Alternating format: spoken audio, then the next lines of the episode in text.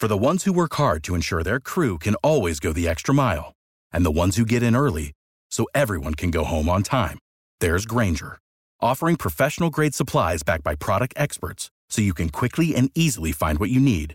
Plus, you can count on access to a committed team ready to go the extra mile for you.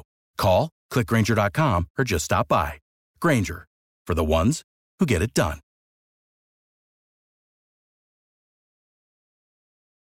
Passion, drive, and patience. The formula for winning championships is also what keeps your ride or die alive.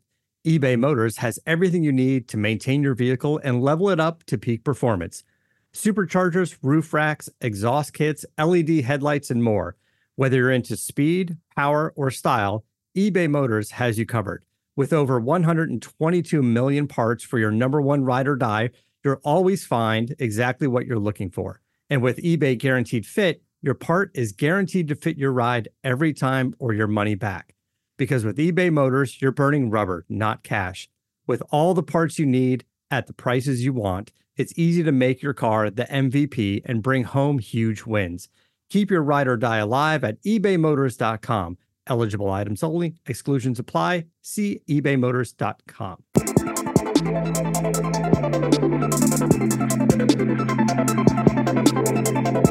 And I'm proud. I'm proud to say I'm a Florida State Seminole. Hello, Nole Nation. Hi, this is Chris Sharp, your host here on the Believe in FSU Football podcast, and this is episode two the Wake Forest review. And Florida State unfortunately fell 22 to 20 in this game at Wake Forest. And we're going to get into the 10 things that I took away from this game. Now, Believe is the number one sports podcast network, and every episode I'll provide insight into all things Florida State football. So, once again, if you like the show, please don't forget to subscribe and rate the show at Believe Podcast or at Believe.com. And we're on iTunes, Spotify, Google Play, Luminary, and the TuneIn app as well. And you can follow me on social media on Twitter at underscore Chris Sharp underscore. And don't forget, use the hashtag BelieveFSU and you can get your questions answered on air. So, going into this game, Florida State was on the road at Wake Forest. In the preview, I mentioned how Sage Surratt, the wide receiver for Wake Forest, was a very crucial matchup in that he's one of the best receivers in the ACC, and he proved that with with he had 150 yards in the first half. So he definitely proved that early on. Stanford Samuels III, he tried his best in the first half, but he got burned a couple times. Now in the second half, they made some adjustments, maybe gave him some more safety help over the top. And Samuels also just made a couple plays on the ball as well and stepped his game up. But Sage Surratt, him on on offense for Wake Forest, he was a very crucial impact in the first half. But we're going to start off with the quarterback play for FSU. So James Blackman, he started the entire game. He went all the way through. There was no rotation. And going to the game, I agreed with that and thinking that, hey, if a quarterback gets a flow, that they should stay in the game. Now, did Blackman necessarily have a great flow? Well, he was 27 for 43 for 280 yards, and he had two touchdowns and one interception. But he didn't really have a great flow the entire game. He would have a, I think he had about two or three really solid drives, and he made a couple plays trying to extend out for first downs, but he just kept he kept coming up short in different situations. Whether it was an incomplete pass here, a drop ball by a wide receiver, or even on, the, know, a one third down play where he scrambled for an apparent first down, but he was actually down two yards short of the markers due to his knee hitting the ground first. So all in all, he had he averaged 6.5 yards per pass, so not a great average. Kind of a lot of short dink and dunk plays, and he just couldn't really hit the big plays down the field. Besides that one 36 yard touchdown to to, to, Morion Terry. So he had that one touchdown down the field, but besides that, and also a deep shot to uh, Gabe Nabers for 27 yards on a nice RPO fake where Nabers slipped out down the field. But besides those two big throws down the field, there wasn't too many deep shots. And in this offense, especially with Cam Akers going how he was, deep shots would have, should have been open because off the play action, you should have had plenty of opportunities to hit a re- receiver down the field. But for whatever reason, Blackman just cannot connect down the field. And that just might be the story of James Blackman, honestly. He just might be you can call it a curse, you can call it bad luck, whatever it is, but sometimes he's very close to having great success, and then things just don't go his way. And that last drive at the end of the game with 36 seconds left, that was pretty evident, where he dropped a snap in the first possession, and then the ball slipped out of his hand the next uh, the, the next play, and he ended, and the game was over after that. So James Blackman, he he just I don't know. I, I appreciate Coach Taggart actually giving him a shot and keeping him in the full game because he wasn't dreadful the entire game. There's a, there's a narrative out there that he was awful, but he did lead a couple good scoring drives. And really, they could have had one right after halftime if Cam Akers hadn't fumbled on heading into the second half, uh, in the third quarter. But all in all, there's several times where he did extend plays, or on that one touchdown to Cam Akers in the first half. Uh, he extended, uh, Blackman stepped up in the pocket, rolled out to his left, and it found Cam Akers down for a 19 yard touchdown pass. And there's a couple other plays where really maybe Hawkman, I mean, sorry, not Hawkman, excuse me, sorry. Maybe Alex Hornibrook wouldn't have made that play. But it, so all in all, if if there if Blackman can't hit the deep passes, then he might just have to sit on the bench, really. And even Alex Hornibrook, I feel like Hornibrook might be a better intermediate to short passing game. He might be able, he might be able to manage that better. But we shall see. We shall see. Now moving on. Speaking of Cam Akers, uh, which I mentioned earlier, he had an insane game. If Cam Akers, if he wants, when he goes pro, he will use a lot of his footage for his draft film. So Cam had 30 rushes for 157 yards and one touchdown. He had four receptions for 42 yards and a touchdown. Akers was averaging 5.2 yards per carry, and really, in the especially in the first half, he was moving the offense by himself. It was a one-man wrecking crew, and he was get finding the holes, breaking tackles, and he truly could not be stopped. He was almost getting a first down every two plays, and really, Cam Akers was the catalyst for the entire offense throughout the entire game. Now, Wake Forest did adjust in the second half, and they kind of started attacking and pressing and keeping guys in the box more. They also attacked the football, and that kind of showed on the one of the first drives of the second half, where Florida State had an 11 play, 50 yard drive, and then Wake, Akers fumbled on the Wake Forest 12 yard line. He said in the post game that he was trying to reach and extend for more yardage, and then the ball just got knocked out. But uh, when you look at the replay, he kind of got stuck up in a pile, and he was on top of another player. And then he only had one arm on the football, and the defender kind of poked the ball out from behind. And that was a crucial play because that took away points off the board for Florida State. And even just a field goal there would have made a difference in this game because the final score was only a two point loss for Florida State. So that one play right there, that was a huge impact. Now, one of the reasons Akers had a great day was actually because of the offensive line. Yes, the offensive line's been much maligned over the years. They haven't performed as well, but even just even with a lot of injuries tonight, with Baveon Johnson going down, Brady Scott going down for a little bit as well, uh, the offensive line still play, played pretty well, in my opinion. Now, pass protection was still a little bit shaky in some spots, and there were some procedure p- penalties, which always hurt because you you can avoid the pre-snap penalties. That's one thing you can't control is having the discipline to wait for the snap count and not be early off the ball. So you can't control that. And there was a couple of those plays, but despite having some backups in there and some really young players as well, the offensive line made, paved some holes for Cam Akers. They were kind of pushing Wake Forest back uh, Akers a lot of time instead of being stopped in the backfield for two yard losses or only a one yard gain, Akers the offensive line actually got a little bit of a push forward. And all Cam Akers needs is a little bit of daylight, and he can find a nice hole. So we had Andrew Boselli. He played at center. He had 63 snaps when Baveon Johnson went down. Some of his snaps from center were, were a little bit off, but besides that, he blocked pretty well. Darius Washington, a freshman, he was in at left tackle a lot, and he got beat by Basham the defensive end for Wake Forest. He got beat a couple times, and there was one sack that really was his fault as well. But he still played decently well with 54 snaps, and that's really crucial because we need some more tackles on this roster. The tackle depth is not great at all, and the talent needs to isn't great either. So having some of these young players come in and get meaningful reps that'll hopefully help them develop even faster. So maybe whether it's this season or next season, they'll hopefully be ready and be able to produce at a higher clip. So he had 54 snaps, and then Cole Minshew had 58 snaps. It's really good for him to get the whole snaps back after having a neck injury for a while. It's good to see him out there. And overall, it was a pretty decent performance from the offensive line. They still give some pressure occasionally, but that's kind of what you can get with this team. So overall, they didn't let the Wake Forest defense totally wreck shop, and they did a good job performing. Now, moving on to the defensive side of the ball, um, the defense had a good job in forcing five field goal attempts on the night. So that was a really good job by the defense.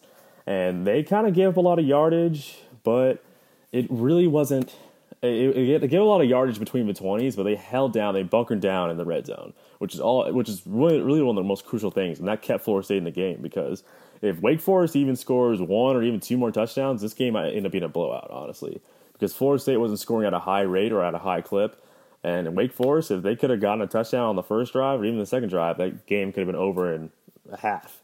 So good job of the defense forcing turnovers. Uh, Wake was only six and nineteen on third down, and they but and they really kind of stifled them for most of the second half as well.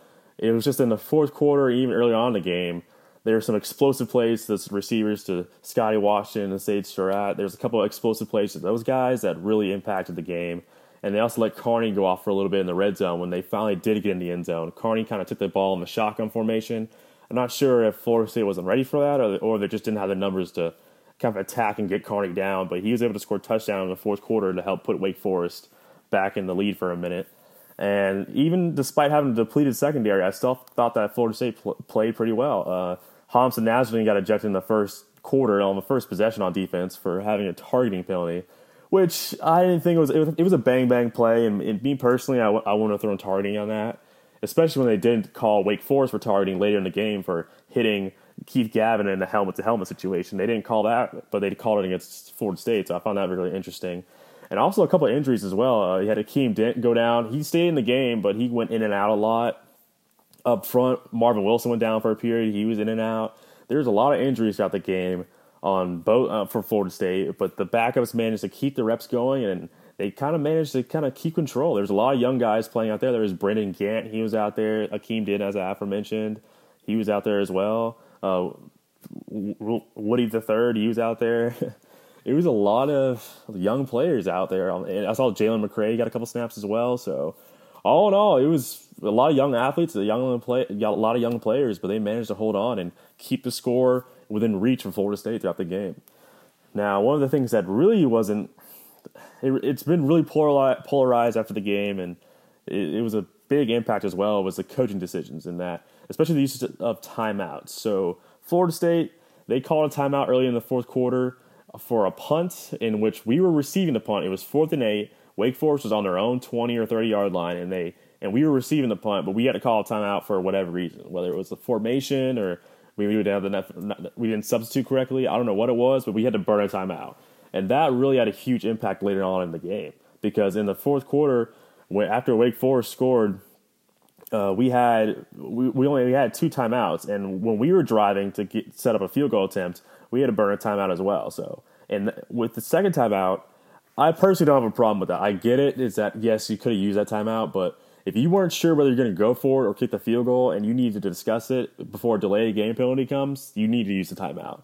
Could there be more organization beforehand? Yes, there could be. Maybe you should have a play already drawn up. Maybe you should already have your decision made. But sometimes you just don't know. And apparently, Ricky Aguayo was. Yeah, I've seen him hit 50 yard field goals before. He hit it. He hit one earlier this season.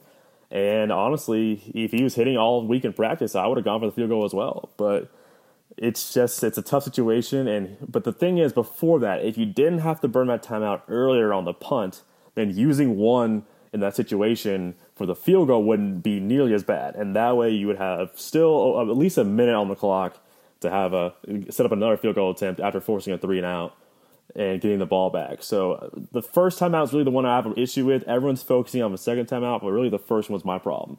And also going away from the run game. I know uh, Cam Akers needs a rest, and 30 carries is a lot. It's, and he's already had a couple multi. He's he's already had multiple 30 carry games this season. So you don't you don't want to wear him out. And maybe that fumble was attributed to him being tired. But honestly, going away from the running game wasn't really a good thing in my opinion. I feel like Coach Briles he he had he would have a good flow and have a, you know Cam's getting six yards, five yards, ten yards, and then all of a sudden we're throwing two screens in a row and it's third long. Or all of a sudden instead of it's second and four and we could run it again and get a first down, but we throw and it ends up being third and four. So, in my opinion, continuing the ground game and using some using Laborn more.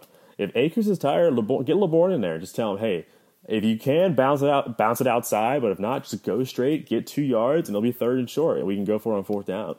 So overall, I feel like the, some of the coaching decisions didn't really help some of the players in certain situations, but I didn't think it was a terrible effort overall. I mean, the defense hung in there. They kept the score down to 22 points. Wake was averaging 39 points per game. People are forgetting that. Wake Forest was averaging close to 40 points per game, but we kept them to 22, so that was a good job. And then another issue or another interesting up and down was Tamorrion Terry. So he had four catches for 55 yards and one touchdown. But think about 36 of that came on that one long touchdown throw. So the rest of his yardage was really pretty minimal. And he also had two drops in the game. And that's one of Terry's issues so far. I feel like he's a good big play receiver, and Blackman has missed him deep a good amount this season.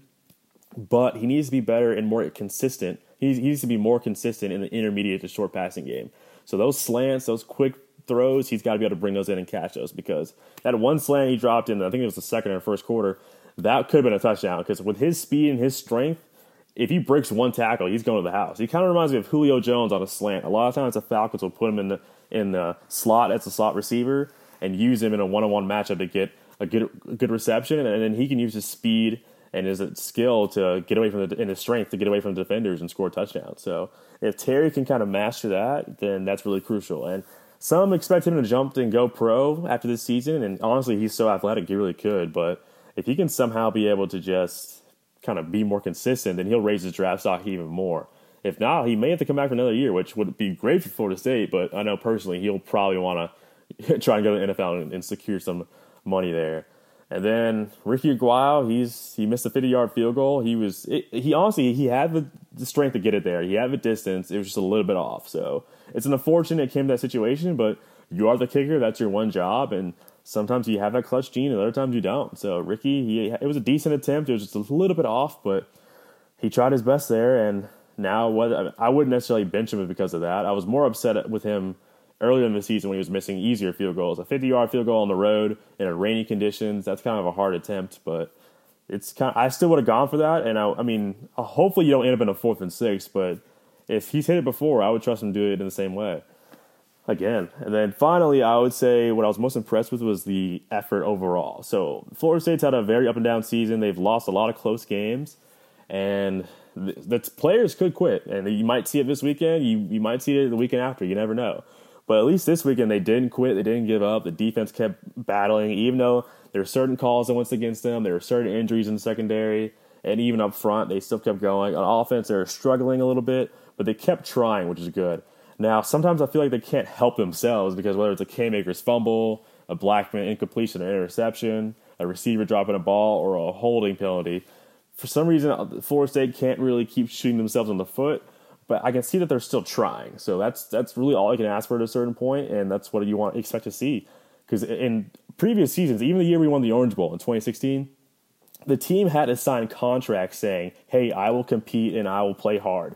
Jimbo Fisher had to drop contracts for all the players and make them sign that. At least you're not seeing that right now with Florida State. That's good.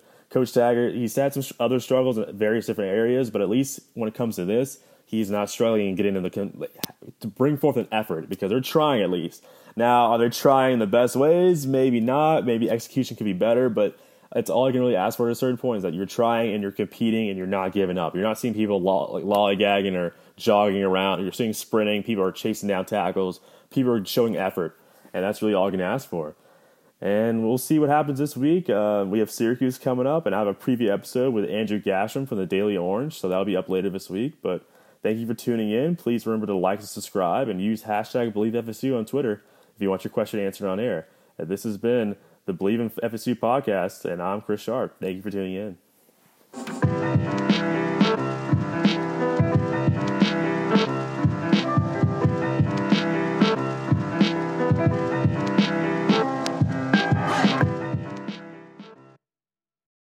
For the ones who work hard to ensure their crew can always go the extra mile, and the ones who get in early so everyone can go home on time, there's Grainger, offering professional grade supplies backed by product experts so you can quickly and easily find what you need. Plus, you can count on access to a committed team ready to go the extra mile for you.